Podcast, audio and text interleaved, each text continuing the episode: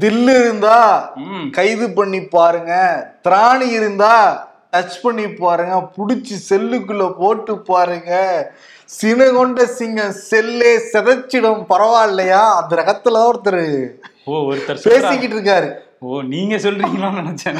நானா நான் எதுக்கு அப்படிலாம் சவாலோட போறேன்? அதான் சொல்லிட்டு இருக்காரு ஒருத்தர். ஆமா வாங்க வாங்க ஏரியாவுக்கு வாங்க வந்து பாருங்க அப்படின்னு சொல்லிட்டு தொடைய மட்டும் தான் தட்டல. ஆமா கைய நீட்டிட்டு ரெடியா இருக்காரு. அதேதான் அதேதான். யார் அவருங்கிறத என்ன கெஸ் பண்ணியிருப்பாங்க. நம்மளும் ஷோக்கு போய் சொல்லிடலாம். ம். ஓகே ஷோக்குள்ள போயிடலாம். Welcome to the imperfect show சினம் கொண்ட சிங்கத்தை பார்க்கறதுக்கு முன்னாடி ம், ஒரு முக்கியமான விஷயத்தை நம்ம பார்க்கலாம். நம்ம தமிழர்களுடைய ஒரு பெரிய பொக்கிஷம்னே வந்து அதை சொல்லலாம். கீழடி. கீழடியில் ரெண்டாயிரத்தி பதினாலாம் ஆண்டிலிருந்து தொடர்ந்து அகழாய்வு நடந்துகிட்டு இருக்கு. ரெண்டாயிரத்தி பதினாலிருந்து ரெண்டாயிரத்தி பதினெட்டு வரைக்கும் மூன்று முறை மத்திய அரசால அகலாய்வு செய்யப்பட்டது. அதுல பலாயிரம் பொருட்கள் வந்து எடுக்கப்பட்டது. அதற்கு பிறகு ரெண்டாயிரத்தி பதினெட்டாம் ஆண்டிலிருந்து ரெண்டாயிரத்தி இருபத்தி மூணு வரைக்கும் ஐந்து முறை அகழாய்வு நடத்தப்பட்டிருக்கு. அதிலிருந்தும் ஏகப்பட்ட பொருட்கள் வந்து எடுக்கப்பட்டிருக்கு. தங்க காதணிகள் அப்புறம் தந்தத்தால் செய்யப்பட்ட தாயக்கட்டைகள் ஏகப்பட்ட பொருட்கள். ஆமா மட்பாண்டங்கள்னு நிறைய எடுத்திருந்தாங்க. ஆமா. இப்போ வந்து அது அருங்காட்சியகமா அமைச்சிருக்காங்க. சிவகங்கை மாவட்டம் கீழடியில வந்து நேத்து திறந்து வச்சிருக்காரு முதலமைச்சர். முதலமைச்சர் மு க ஸ்டாலின் நம்ம தமிழர்களுடைய பெருமையை உலகுக்கு பறைசாற்றும் வகையில் அமைஞ்சிருக்கு. வைகை நதி நாகரிகம்னு ஒன்று இருக்கு. உலகத்திலே வந்து பழமையான நாகரிகம் நம்ம சொல்லிட்டு இருக்கோம் அதுக்கான சான்றா வந்து கீழடி இருக்குன்னு சொன்னா அது மிகையாகாது. கிட்டத்தட்ட ரெண்டு ஏக்கர் பரப்பளவுல முப்பத்தி ஓராயிரம் சதுரடியில பதினெட்டு கோடி செலவு பண்ணி தமிழ்நாடு அரசு இந்த அருங்காட்சியகத்தை அமைச்சிருக்காங்க. எல்லா அங்கிருந்து கண்டறியப்பட்ட பல்வேறு வகையான பொருட்களும் இந்த அருங்காட்சியகத்தில் இருக்கு. ஏன்னா ரெண்டாயிரத்தி பதினாலுல இருந்து பதினெட்டு வரைக்கும் எடுக்கப்பட்ட பொருட்கள் எல்லாமே அந்த கார்பன் டேட்டிங்காக மைசூர் கொண்டு போயிட்டாங்க. அப்பவே என்ன சொன்னாங்கன்னா நம்ம இருந்து நம்ம கிட்ட இருந்து எடுத்துட்டு போன பொருட்கள் இங்கேயே அருங்காட்சியகமா வச்சா நல்லா இருக்கும் அப்படின்னா கோரிக்கைலாம் வச்சாங்க. அதை ஏற்று ஏத்துக்கிட்ட தமிழக அரசு இப்போ வந்து அருங்காட்சியகமா மாத்தி வச்சிருக்காங்க. அதுல இந்த விர்ச்சுவல் ரியாலிட்டி எக்ஸிபிஷன்லாம் கூட இருக்குன்னா சொல்றாங்க. நிச்சயம் தமிழனாக பிறந்த ஒவ்வொருத்தரும் இந்த அருங்காட்சியகத்தை போய் பார்க்கணும் நான் ரொம்ப பார்க்க ரொம்ப துடிப்போட இருக்கேன் இணையத்துல இருந்து. ஆமா அந்த போட்டோக்கள் பாக்குறப்பவே நல்ல நல்லா இருந்தது. பார்க்கும்போது காலையில ஒன்பது மணில இருந்து இரவு ஏழு மணி வரை மக்கள் பார்வைக்காக அனுமதிக்கிறாங்க. எல்லாரும் கண்டிப்பா போய் பாருங்க. நம்மளும் போய் பார்ப்போம். கீழடியிலிருந்து எடுக்கப்பட்ட பொருட்கள் மட்டும் கிடையாது. கொந்தகை அகரம் போன்ற பல்வேறு இடங்கள்ல எடுக்கப்பட்ட பொருட்களும் அங்க அந்த அருங்காட்சியகத்துல வச்சிருக்காங்க. நிச்சயம் வாய்ப்பு இருக்கிறவங்க போய் பாருங்க. தோல் சீலை போராட்டம் நடந்து இருநூறு ஆண்டுகள் வந்து நிறைவடையுது.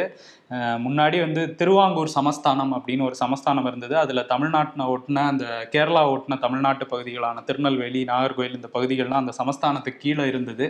அந்த சமயத்தில் சில சமூகங்களை சேர்ந்த பெண்கள் வந்து மேலாடை அணியக்கூடாது அப்படிங்கிற உத்தரவு வந்து அந்த சமஸ்தான வந்து போட்டிருந்தாங்க. அதுக்கு எதிராக நடந்த போராட்டம் ஆயிரத்தி எண்ணூத்தி இருபத்தி ரெண்டுல ஆரம்பிச்ச போராட்டம் ஆயிரத்தி எண்ணூத்தி அறுபத்தைந்து வரையும் நடந்தது. அதுக்கப்புறம் மேலாடை அணியலாம் அந்த தோல் சீலை அணியலாம்ங்கிற உத்தரவு வந்தது. ஒரு எழுச்சிமிகு போராட்டம் அது. அது ஆரம்பிச்சு இன்னோட இருநூறு ஆண்டுகள் வந்து நிறைவடைந்திருக்கு. அதுக்கான விழா பொதுக்கூட்டமும் இப்ப நடந்துட்டு இருக்கு ஆமா. ம். தமிழ்நாடுடைய முதல்வர் மு க ஸ்டாலினும் கேரளாவுடைய முதலமைச்சர் பினராயி விஜயன் ரெண்டு பேருமே கலந்துக்கிட்டாங்க அந்த விழாவில். இப்ப பேசிக்கிட்டு இருக்காங்க. முக்கியமான பாயிண்ட்ஸ் நம்ம நாளைக்கு பேசுவோம். எட்டு தோல்வி எடப்பாடி பழனிசாமியின் தமிழ்நாடு முழுக்க ஓபிஎஸ் ஆட்கள் போஸ்ட் அடிச்சிட்டாங்கப்பா. தமிழ்நாடு முழுக்கவா? அப்ப பாருங்க எனக்கு தமிழ்நாடு முழுக்க ஆதரவு இருக்கு பாரு. தமிழ்நாடு முழுக்கனா சில இடங்கள்ல கண்ணுக்கிட்டே அந்த. மாதிரி ஒரு இடங்கள் தான் அவங்க ஆட்கள் தான் சொல்றாங்க. ஒட்டிட்டோம்ல போஸ்ட் ஒட்டிட்டோம்ல அப்படின்னு. ஆர்கே நகர் இடைத்தேர்தல் ஆரம்பிச்சு இப்ப ஈரோடு கிழக்கு இடைத்தேர்தல் வரைக்கும் எடப்பாடி பழனிசாமி தலைமை தாங்கி எல்லா தேர்தலையும் தோல்வி அடைஞ்சிருக்கு. எட்டு தேர்தல் நடந்திருக்கு.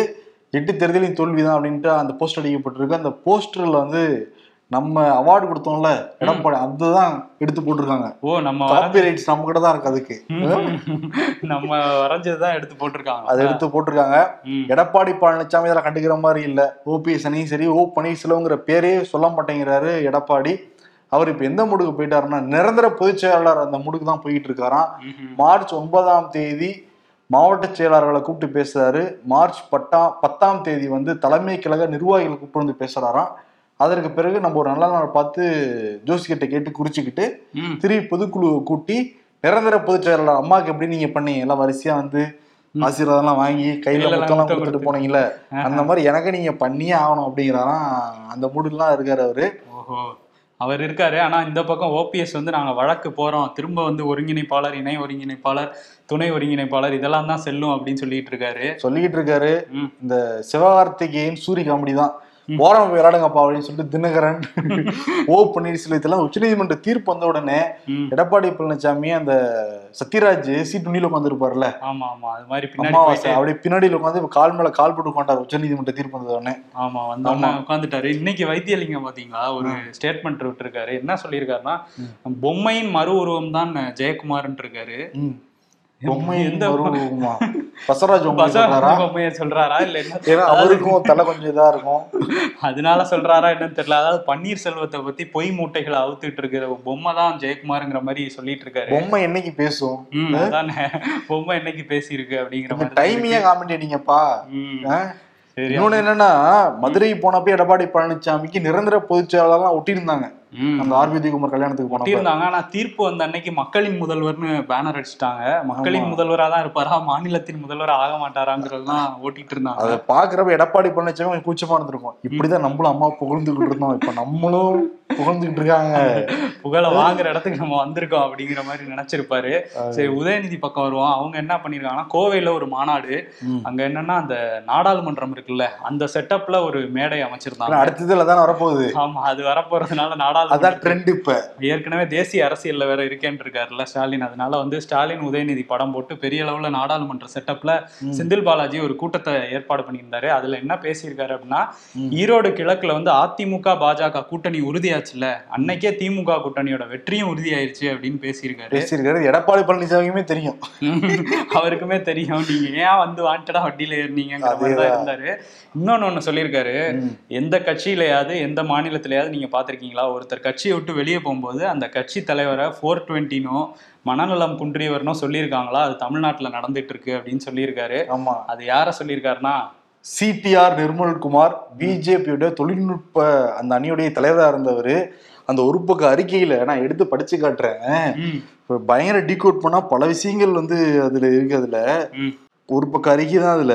பட் எவ்வளவு தூரம் அண்ணாமலையை கழுவி கழுவி ஊத்த முடியுமோ அந்த அளவுக்கு கழுவி கழுவி ஊத்திட்டு போயிருக்காரு சிடி நிர்மல்குமார். சொந்த கட்சி நிர்வாகிகளையும் தொண்டர்களையும் வேவு பார்த்து ஆனந்தம் அடைவதை போன்ற அல்பத்தனம் எதுவும் இல்லை. அல்பத்தனம்னு சொல்லியிருக்காரு. அதுக்கு அடுத்து வந்து கட்சி மற்றும் கமலாலயத்தின் ஒவ்வொரு செங்கலையும் வியாபாரமாக்கி இடத்திற்கேற்ப நடித்து ஏமாற்றி வரும் தலைமையை பார்த்து ஒவ்வொரு நாளும் வேதனை அடைந்ததுதான் மிச்சம். மனநலம் குன்றிய மனிதரைப் போல் செயல்படும் நபரால் கட்சி அழிவை நோக்கி செல்வதை ஒவ்வொரு நாளும் பார்க்க முடிகிறது. ரெண்டாயிரத்தி பத்தொன்பதில் இருந்த கட்சி அமைப்பில் தற்போது இருபது சதவீதம் கூட வந்து இல்லை. எல்லாவற்றுக்கும் மேலாக நான் ஒரு அமைச்சருடன் கடுமையாக சட்ட போராட்டம் நடத்தி வரும் நிலையில் அந்த அமைச்சரை வெளியில் வீரவேசமாக பேசிவிட்டு திரைமறைவில் பேரம் பேசும் நபருடன் எப்படி பயணிக்க முடியும்? இந்த அமைச்சர் யாருன்னா? செந்தில் பாலாஜி. தான் வந்து குறிப்பிடுறாரு. திராவிட மாடல்கள் திராவிட மாடல் அமைச்சர்களே மிஞ்சும் அளவிற்கு ஒரு ஹேஷ்டாக் ஃபோர் டுவெண்ட்டி மலையாக இருக்கும் நபரால் தமிழக பாஜகவிற்கு மட்டுமல்ல தமிழகத்திற்கே மிகப்பெரிய கேடு. அப்படின்னு வந்து இவ்வளவு தூரம் வந்து கழுவி கழுவி சரமாரியா திட்டியிருக்காரு ஆனா அதுக்கு அண்ணாமலை என்ன தெரியுமா? அந்த அதே போஸ்டை ரீட்வீட் பண்ணி. நீங்க செல்ற செல்லுகிற இடத்துல நல்லா இருக்கணும் அப்படின்னு வாழ்த்துக்கள்லாம் போட்டிருக்காராம். வாழ்த்துக்கள் போட்டிருக்காரு. அதை நம்ம விசாரிச்சப்ப என்ன சொல்றாங்கன்னா. என் கழுவி கழுவி ஊத்திட்ட ஓகே இனிமேட்டு அண்ணனை பத்தி இங்க வெளியே ஓபன் பண்ணி பேசிடக்கூடாது. பேசிடக்கூடாது. அதுக்கப்புறம் அந்த அவர் ரீட்வீட் பண்ணி போட்டார்ல. அது ஒரு பத்து நிமிஷத்துல இன்னொரு அறிக்கை வந்துச்சு கருணாகராஜன் பேர்ல. அதுல அவரை கழுவி ஊத்திருக்காங்க இவர் சொல்லியிருப்பாரு போல. நான் அந்த மாதிரி சொல்லுவேன்பா. ஏன்னா அதையும் சொல்லியிருக்காங்க. ஒருத்தர் வந்து வேற கட்சிக்கு போனா கூட அவங்க நல்லா நல்லா இருக்கணும்னு நினைக்கிற ஒருத்தரை போய் நீங்க இப்படி பண்றீங்களே அப்படின்ட்டு. பண்றீங்களே. இது நியாயமான்னு கேட்டிருக்காங்க. நேத்து நிர்மல்குமார் வெளியே போனாருன்னா இன்னைக்கு ஒருத்தர் கட்சியிலிருந்து வெளியே போயிருக்காரு. பாஜக ஐடி விங் மாநில செயலாளர் திலீப் கண்ணன் அவரும் வந்து விலகி இருக்காரு இந்த வாரும் எத்தனை பேரை காவு வாங்க போதோ தெரியலன்னு சொல்லிட்டு அவர் கிளம்பி இருக்காரு ஆமா, அந்த வாரும் அடையாறுல இருக்கு. ஆமா அந்த வார் ரூம்ல சொந்த கட்சி ஆட்களே வேலை பாக்குறாங்க அப்புறம் ஊர் உலகமே கேவலமா பேசுற ரொட்டிய கூட வச்சுட்டு சுத்துறீங்க. நீங்க தான் புனிதராங்கிற மாதிரிலாம் அந்த பதிவுல அவர் கேட்டிருக்காரு. திலீப் கண்ணன். ரொட்டி நீ ஒரு டைம் வேடம் போட்டு நடிச்சு அவர் தானே அவரை தான் சொல்றாரு போல. ரொட்டி அவர் வேடம் போட்டு நடிச்சிருக்க பத்தியா நீ? ஆனா அவர் சரி விடுங்க. அதெல்லாம் இப்ப எதுக்கு ஞாபகப்படுத்திக்கிட்டு? அதுல வந்து என்ன சொல்லியிருக்காருன்னா இந்த பதிவுக்கு கீழே சங்கிகள்லாம் திட்ட போறீங்க. ஆனா வந்து நானே ஒரு தீவிர சங்கி. நானே வெளியே போறேன்னா பிரச்சனை எங்க இருக்குன்னு பாருங்க அப்படிங்கிற மாதிரி அண்ணாமலையை அவரும் கடுமையா திட்டியிருக்காரு. ஆனா இவ்வளவு பேர் திட்டினா கூட டெல்லி மேலிடம் வந்து ஒரு அரிய பொக்கிஷமா தான் பாக்குறாங்களாம் அண்ணாமலையை. பாக்குறாங்க. அதுதான் அந்த கருணாகராஜன் அறிக்கை இருக்குல்ல. அதுல என்ன சொல்லியிருக்காருன்னா நிர்மல்குமார் வந்து செந்தாமரையில சேற்ற வீசிட்டு போயிட்டாராம். அவர் ஆனா பாஜகவை பத்தி எதுவும் தப்பா சொல்லல. செந்தாமரை யார் அப்ப? இவரை தான் சொல்றாங்களா? அதுல அடுத்த பேராகிராஃப்ல அண்ணாமலையை புகழ்ந்து தள்ளியிருக்காரு கருணாகராஜன். வீரம் விவேகம் எல்லாத்தையும் சொல்லியிருக்காரு. ஆக்சுவலி பிஜேபி அமைப்புகள் இருக்கிற தொண்ணூறு சதவீத நிர்வாகிகளுக்கு அண்ணாமலை மேல கடுமையான அதிருப்தி இருக்கு.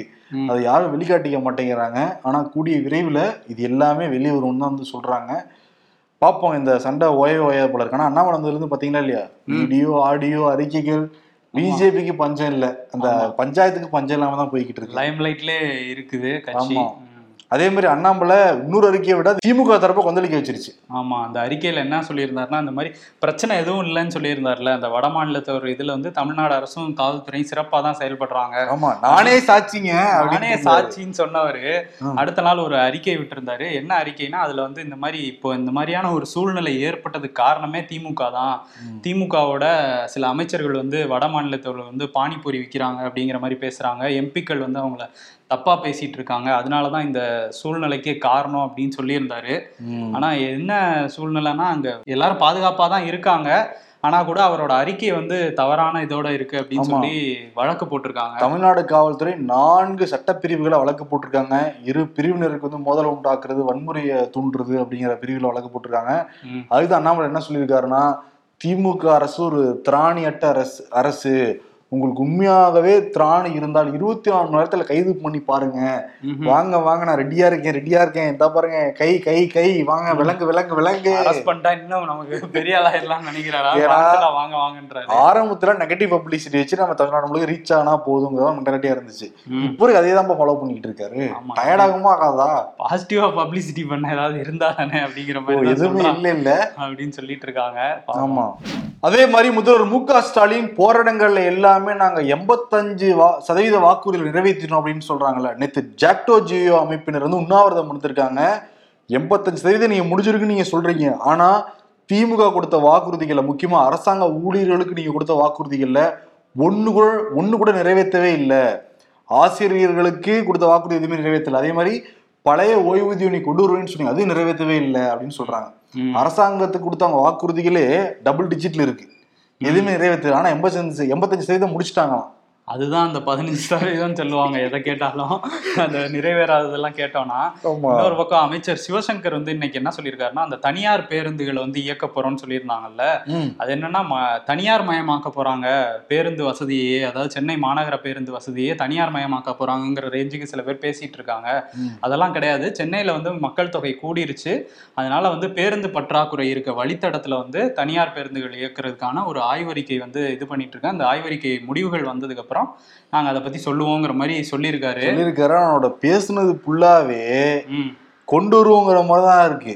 பாருங்க டெல்லியில பாருங்க தனியார் பேருந்துகள் இருக்கு. கேரளாவுல பாருங்க நம்ம பக்கத்து மாநில பாருங்க இருக்கு. ஆனா தனியார் பேருந்துகள் கொண்டு வரதான் போறாங்க. அது தெரியுது. ஆனா வந்து பூசி மொழிகி சொல்றாரு அவரு. இப்ப கொண்டு வந்துட்டாங்கன்னா என்ன ஆகும்? இப்ப ஆல்ரெடி வந்து நம்ம வெளியூர் போறதுனாலே தீபாவளி பண்டிகை வந்து சந்தோஷத்தை தாண்டி பயமா இருக்கு. எங்க பேருந்து விலைகள் இவ்வளவு கொடுத்து எப்படி நம்ம ஊருக்கு போக முடியுற மாதிரி தான் இருக்கு. இப்போ லோக்கல்லே கொண்டு வந்துட்டாங்கன்னா மக்கள் தான் பாவம். அதே மாதிரி லோக்கல் அந்த பிரைவேட் வந்தா கூட பெண்களுக்கும் மாணவர்களுக்கும் வித தடையும் இருக்காதான் அதுல. ஆமா இலவச அந்த பஸ் பாஸ் இருக்கும். கட்டணமில்லா பயணமும் பெண்களால பண்ண முடியுங்கிற மாதிரி சொல்லியிருக்காங்க. இருந்தாலும் மற்ற டிக்கெட் விலை வந்து இதை கம்பேர் பண்ணும்போது அது கூட தானே இருக்கும். கூட தான் இருக்கும். இன்னொன்னு என்னன்னா அரசாங்க பேருந்துகள்லயே மகளிர் எந்த அளவுக்கு ட்ரீட் பண்றாங்கன்னு நம்ம சமீபத்துல சில வீடியோக்கள்லாம் பார்த்தோம். தனியார் பஸ்ல அவங்க லாபத்தோட இயக்குறவங்க வந்து அவங்களை ஏத்தணும்ல. இன்னொரு பக்கம் வந்து அவங்க ஏத்தாம இவ்வளவு டிக்கெட் நாங்க வந்து கொடுத்தோம் அப்படின்னு சொன்னா அரசாங்கம் என்ன பண்ணும்? ம், ஏத்திட்டோம்னு சொன்னா அவங்களுக்கு கீழே காசுல கொடுக்கணும். மேபி அப்படி கொடுத்துட்டு இவங்களே கூட பினாமி பேர்ல பஸ் எல்லாம் கூட விடலாம்ப்பா. அப்படிலாம் இந்த சைடு சொல்றாங்க. பிஜேபி சைடு ஏடிஎம் சைடும் சொல்றாங்க. சொல்றாங்க. சரி அந்த ஆய்வறிக்கையெல்லாம் வரட்டும். என்ன பண்றாங்கன்னு பார்ப்போம். எதிர்க்கட்சி தலைவர்கள் எல்லாரும் கூட்டா சேர்ந்து ஒன்பது பேர் கூட்டா சேர்ந்து மோடிக்கு வந்து கடிதம் எழுதியிருக்காங்க. அமலாக்கத்துறை சிபிஐ போன்ற மத்திய அரசு அமைப்புகள் வந்து ஒரு ஆயுதமாக பயன்படுத்துறீங்க எதிர்க்கட்சிகள் மேல. முக்கியமா இந்த மணிஷ் சிசோடியா கைது செய்யப்பட்டார்ல. அது குறித்து தான் வந்து எழுதியிருக்காங்க. அதே மாதிரி கவர்னர்கள் பிஜேபி ஆளாத மாநிலங்கள்ல தொடர்ந்து குடைச்சல் கொடுக்குறாங்க. தமிழ்நாடை பார்த்துக்கோங்க கேரளாவில் பார்த்துக்கோங்க அப்படிலாம் ரெஃபரன்ஸ் தமிழ்நாடு ரெஃபரன்ஸ்லாம் இருக்கு அவங்களுடைய கடிதத்துல. ம். ஆனா அந்த எதிர்க்கட்சி எழுதுனாங்கல்ல அதுல யார் யார் பேர் தெரியுமா இருக்கு? மம்தா பானர்ஜி சந்திரசேகர் ராவ் உத்தவ் தாக்கரே அகிலேஷ் யாதவ் ஃபருக் அப்துல்லா தேஜஸ்வி யாதவ் தேஜஸ்வி யாதவ். அரவிந்த் கெஜ்ரிவால் இவங்க. பேர்லாம் தான் இருக்கு. இருக்கு. ஆனா நாங்க தான் பிஜேபி எதிர்க்கட்சின்னு சொல்லிட்டு இருக்கீங்க. ஸ்டாலின் பேர் இல்லப்பா. ஆமா திமுகவும் இல்ல காங்கிரஸும் இல்ல. அதுக்கு காரணம் என்ன சொல்றாங்கன்னா இந்த கடிதம் இருக்குல்ல. இதை வந்து ஆம் ஆத்மியும் தெலுங்கானால இருக்க அந்த பாரத் பாரத் ராஷ்டிர சமிதி இந்த ரெண்டு கட்சி தான் சேர்ந்து ரெடி பண்ணியிருக்காங்களாம். ம். அதனால வந்து அவங்க ரெண்டு பேருமே அந்தந்த மாநிலத்துல வந்து காங்கிரஸை தான் எதிர்க்கட்சியா வச்சிட்டு இருக்காங்க மணிஷ் சிசோடியா கைதை கூட காங்கிரஸ் வரவேற்று இருக்காங்க அதனால அவங்க கண்டிப்பா இதுல கையெழுத்து போட்டிருக்க மாட்டாங்க அந்த கடிதத்துல. வாய்ப்பு இல்ல. அதனால அவங்கள விட்டாங்க. சரிங்க. திமுக ஏன் விட்டாங்கன்னா இது இப்போ பேசினார்ல காங்கிரஸ் இல்லாத அணி வந்து கரை சேராதுன்னு. சரி இவர் சரிப்பட்டு வர மாட்டாருன்னு அவரையும் விட்டுட்டாங்களா என்னன்னு தெரியல. ஆனா வந்து இது எதிர்க்கட்சிகளோட ஒரு ஒற்றுமை இல்லாத போக்கு மாதிரி தான் தெரியுது. அந்த கடிதத்துல ஒரு முக்கியமான விஷயம் சொல்லியிருக்காங்க. என்னன்னா வந்து கிமு கிபி மாதிரி பாமு பாப்பிங்கிற மாதிரி இருக்கு. பாஜகவுக்கு முன் பாஜகவுக்கு பின்ங்கிற மாதிரி இருக்கு. ஏன்னா ஒருத்தர் ஒரு தலைவர் வந்து பாஜகவில் போய் சேர்ந்துட்டாருன்னா அவர் மேல உள்ள வழக்கெல்லாம் அப்படியே தாமதமாயிடுது. எங்க போகுதுன்னே தெரியல. அப்படிதான் அசாம் முதல்வர் ஹிமந்தா பிஸ்வா வந்து ரெண்டாயிரத்தி பதினாலு பதினஞ்சுல காங்கிரஸ்ல இருந்தாரு. அப்ப அந்த சாரதா சிட் ஃபண்ட் கேஸ் வந்து பயங்கரமா நடந்துட்டு இருந்தது. அமலாக்கத்துறை இவங்கெல்லாம் விசாரிச்சுட்டு இருந்தாங்க சிபிஐ எல்லாம். இப்ப அவரு பாஜகல சேர்ந்து அஸ்ஸாம் முதல்வர் ஆயிட்டாரு. இப்ப அங்க வழக்கு என்னாச்சுன்னே தெரியல. அப்படின்னு சொல்லி ஒரு நாலஞ்சு பேர் எல்லாம் போட்டிருக்காங்க. அதுக்கு தானே அமலாக்கத்துறை அனுப்புறது. அப்படின்னு இவங்க அது பதில் இப்ப நீங்க கேள்வி கேட்டீங்கன்னா ரெண்டாயிரத்தி பதினாலு இப்ப இப்ப ரெண்டாயிரத்தி இருபத்தி மூணு நடந்துட்டு இருக்குது. அப்ப என்ன நீங்க எதிர்கட்சிகள் இன்னும் கூட உங்களுக்கு புரியவே இல்லையா? எங்களுடைய ஃபார்முலா இன்னும் கூட கத்துக்காம இருக்கீங்க நீங்க? எட்டு வருஷம் ஆச்சு இப்போ வந்து அதை போய் கேட்டு அதான் மோடியே நாடாளுமன்றத்துல சொல்லிட்டாரு. எதிர்கட்சிகளை ஒன்று சேர்க்கிறது அமலாக்கத்துறை தான் அதுக்கு தான் நீங்க நன்றி சொல்லணும்னே சொல்லிட்டாப்ல விட்டாரு ஆனா வந்து சரி ஏன் பினராயி சேர்த்துக்கல அவங்க? ஆமா அவங்க கம்யூனிஸ்டுகளையும் சேர்த்துக்கல. இதான் எதிர்க்கட்சிகளுக்குள்ள ஒரு ஒற்றுமை இல்லைங்கிற மாதிரி தான் இருக்கு ஒரு மூன்றாவது அணி வரும் போல கிட்டத்தட்ட. அவ்வளவுதான். இப்ப ரெண்டாயிரத்தி பத்தொன்பது என்ன நடந்ததோ அதேதான் ரெண்டாயிரத்தி இருபத்தி நாலுலயும் போல தெரியுது. ஆனா அது கடிதம் எழுத நினைச்சு மூடி சந்தோஷப்பட்டு ஆஹா ம். எதிர்கட்சிக்குள்ள இவ்வளவு கிளைகள் இருக்கா? அப்ப நம்ம ரெண்டாயிரத்தி இருபத்தி நாலு யாரையும் அசைச்சிக்க முடியாது அசைச்சிக்க முடியாது அசைச்சிக்க முடியாதுன்னு உட்காந்துருவாரு ஆமா. கிரண் ரிஜிஜு சட்டத்துறை அமைச்சர் வேற. நிறைய பேர் எல்லாம் சொல்றாங்க ஏதோ நீதித்துறையை கட்டுப்பாட்டுல வச்சிருக்கோம் பத்திரிகை துறை கட்டுப்பாட்டுல வச்சிருக்கோம். அப்படிலாம் மாயத்தோட்டம் தான் இருக்கு. அப்பெல்லாம் எதுவுமே இல்ல. ஆமா ஜனநாயகத்துக்கு நெ- நெருக்கடி ஏற்பட்ட மாதிரி ஒரு மாய தோற்றத்தை உருவாக்குறாங்க அப்படின்னு சொல்லியிருக்காரு. சிபிஐயோ அமலாக்கத்துறையோ அவங்களுடைய வேலையை செஞ்சுக்கிட்டு இருக்காங்களே தவிர புறம்பா எதுவுமே செய்யல அப்படிங்கிறாரு. அப்படின்னு சொல்லியிருக்காரு. இன்னைக்கு வந்து லாலு பிரசாத் யாதவ் வீட்டுல வந்து சிபிஐ விசாரணை நடந்துட்டு இருக்கு நேத்து தான் அவரோட மகன் தேஜஸ்வி யாதவ் அந்த ஒன்பது பேர்ல அவரும் ஒருத்தர் கையெழுத்து போட்டு அனுப்புனாரு. இன்னைக்கு சிபிஐ விசாரணை நடத்திட்டு இருக்காங்க.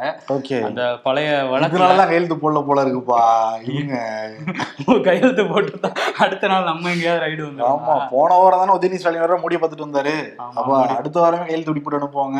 கூட்டி கழிச்சு பாருங்க கணக்கு சரியா வருதா? தப்பா வருதா? ஆமா. டெல்லி துணை முதலமைச்சரா இருந்தார்ல மணிஷ் சிசோடியா அவருக்கு வந்து இப்ப கஸ்டடி சிபிஐ கஸ்டடி கேட்கல அதனால நீதிமன்ற காவல்ல வந்து இருபதாம் தேதி வரையும் வச்சுக்கலாம் அப்படின்னு சொல்லி திகார் சிறைக்கு வந்து அனுப்பிச்சிருக்காங்க.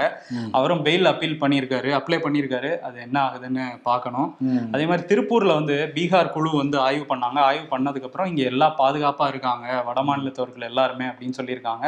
தமிழ்நாடு அரசு வந்து சிறப்பா செயல்பட்டு இருக்காங்கிற மாதிரி ஒரு சர்டிபிகேட் கொடுத்துருக்காங்க. இன்னும் மற்ற இடங்கள்ல எல்லாமும் அவங்க ஆய்வு பண்ணிட்டு இருக்காங்க. ஆமா அதே மாதிரி காவல்துறை வந்து பல்வேறு இடங்கள்ல தமிழ்நாடு முழுக்க வட மாநிலத்தில் கூப்பிட்டு ஏதாவது அச்சுறுத்தல் இருக்கா? பாதுகாப்பு இல்லாம உணர்றீங்க அப்படின்னு கேட்டதுக்கு அப்படின்னு யாருமே சொல்லல. அதே மாதிரி தமிழ்நாட்டுல பாதுகாப்பா இருக்கும் அப்படின்னு சொல்லிட்டு அரசாங்கத்துக்கு நன்றி தெரிவிக்கும் வகையில. எல்லாருமே நைட்டு டார்ச் லைட்லாம் ஆன் பண்ணி அப்படிலாம் காட்டி நன்றி செலுத்தியிருக்காங்க வட மாநிலத்தோட தமிழ்நாட்டுல. ம். இதுலேருந்தே தெரியுது.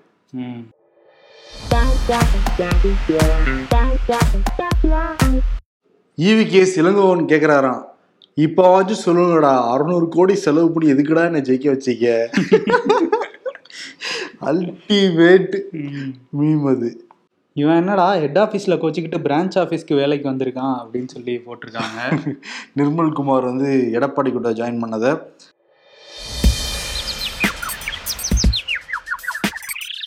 சிறப்பான தினங்கள் எப்போதும் அமைந்து விடாது. வரும் தினங்களை நாம் தான் சிறப்பாய் அமைத்துக் கொள்ள வேண்டும். மகாபாரதத்தில் சூதாட்டம் இருக்கிறது என்பதால் ஆன்லைன் சூதாட்டத்தை தடை செய்ய மறுக்கிறார்களா அப்படின்னு முதல்வர் கேள்வி கேட்டிருக்காரு. சங்க இலக்கியங்களில் சோமபானம் சுறாபானம் இருக்கிறதால தான் டாஸ்மாக் கடைகளை தடை செய்ய மறுக்கிறாங்களோ? டாஸ்மாகலாம் வாய்ப்பே இல்லை. வேணா அதிகப்படுத்துவாங்களே தவிர இந்த அரசாங்கம்லாம் வாய்ப்பு இல்லை. என்னன்னா நடத்துறதே அவங்களுடைய ஆட்கள் தானே. ம். இதோ வந்துட்டேன். வருண் யாருக்கு விருது கொடுக்கலாம்? இன்னைக்கு பயங்கரமா பேசியிருக்காருல்ல அந்த வீடியோல? என்னென்னமோ பேசியிருக்காரு பொன்முடி. பொன்முடி பேசியிருக்காரு அண்ணாமலை வேற சவுண்ட் விட்டுருக்காரு. ஆமா வாங்க ரெண்டு. பேருக்குள்ள தான் டஃப் ஃபைட்டு ம். மாத்தி யார் ஜெயிச்சா? டஃப் ஃபைட்ல ஜெயிச்சது யாருன்னா வா ஏரியாக்கு வந்து பாருங்க அப்படின்னு சொல்றாருல. வாங்க வாங்க வாங்க அப்படின்னு ரொம்ப சொல்றாருல ஆர்வமா இருப்பாருன்னு நினைக்கிறேன். அரெஸ்ட் ஆனா. அதேதான். ஆனா என்னன்னா கட்சி நிர்வாகிகள் எல்லாம் ஒவ்வொருத்தர கண்டுகிட்டு ஓடிக்கிட்டு இருக்காங்க. அதனால ஓட ஓட ஓட தூரம் குறையல அப்படிங்கிற விருதை வந்து அண்ணாமலை கொடுத்துடலாம் ஏன்னா நம்ம ரேப்பர்லயே போட்டிருந்தோம். அந்த காத்து பலூன் போன காத்து மாதிரி தான் பறந்துகிட்டு இருக்காப்புல. ஆமா ஒவ்வொரு ஆளா கட்சியில இருந்து போயிட்டு இருக்காங்க. போறவங்க எல்லாம் ஒரே ரீசன் தான் சொல்றாங்க. இந்த அறிக்கையை பார்த்து ம். ஏடிஎம்கேல இருந்து நம்ம சந்தோஷப்பட்டாங்களாம். ஆமா அதான் அந்த மீன் பார்த்தோம்ல அது மாதிரி தான் இருக்கும் கிட்டத்தட்ட. நம்ம கட்சியில இருந்து ஆளு ஆளுங்களை உருவாக்க உருவாங்கன்னு பார்த்தா அவங்க நம்ம கட்சிக்கு வந்துட்டு இருக்காங்கன்ட்டு. அதேதான். ஓகே சிறப்பு. இந்த நிகழ்ச்சி எப்படி இருந்ததுங்கிறத கருத்துரைப்பில் வந்து தெரிவிங்க. நன்றி வணக்கம். நன்றி.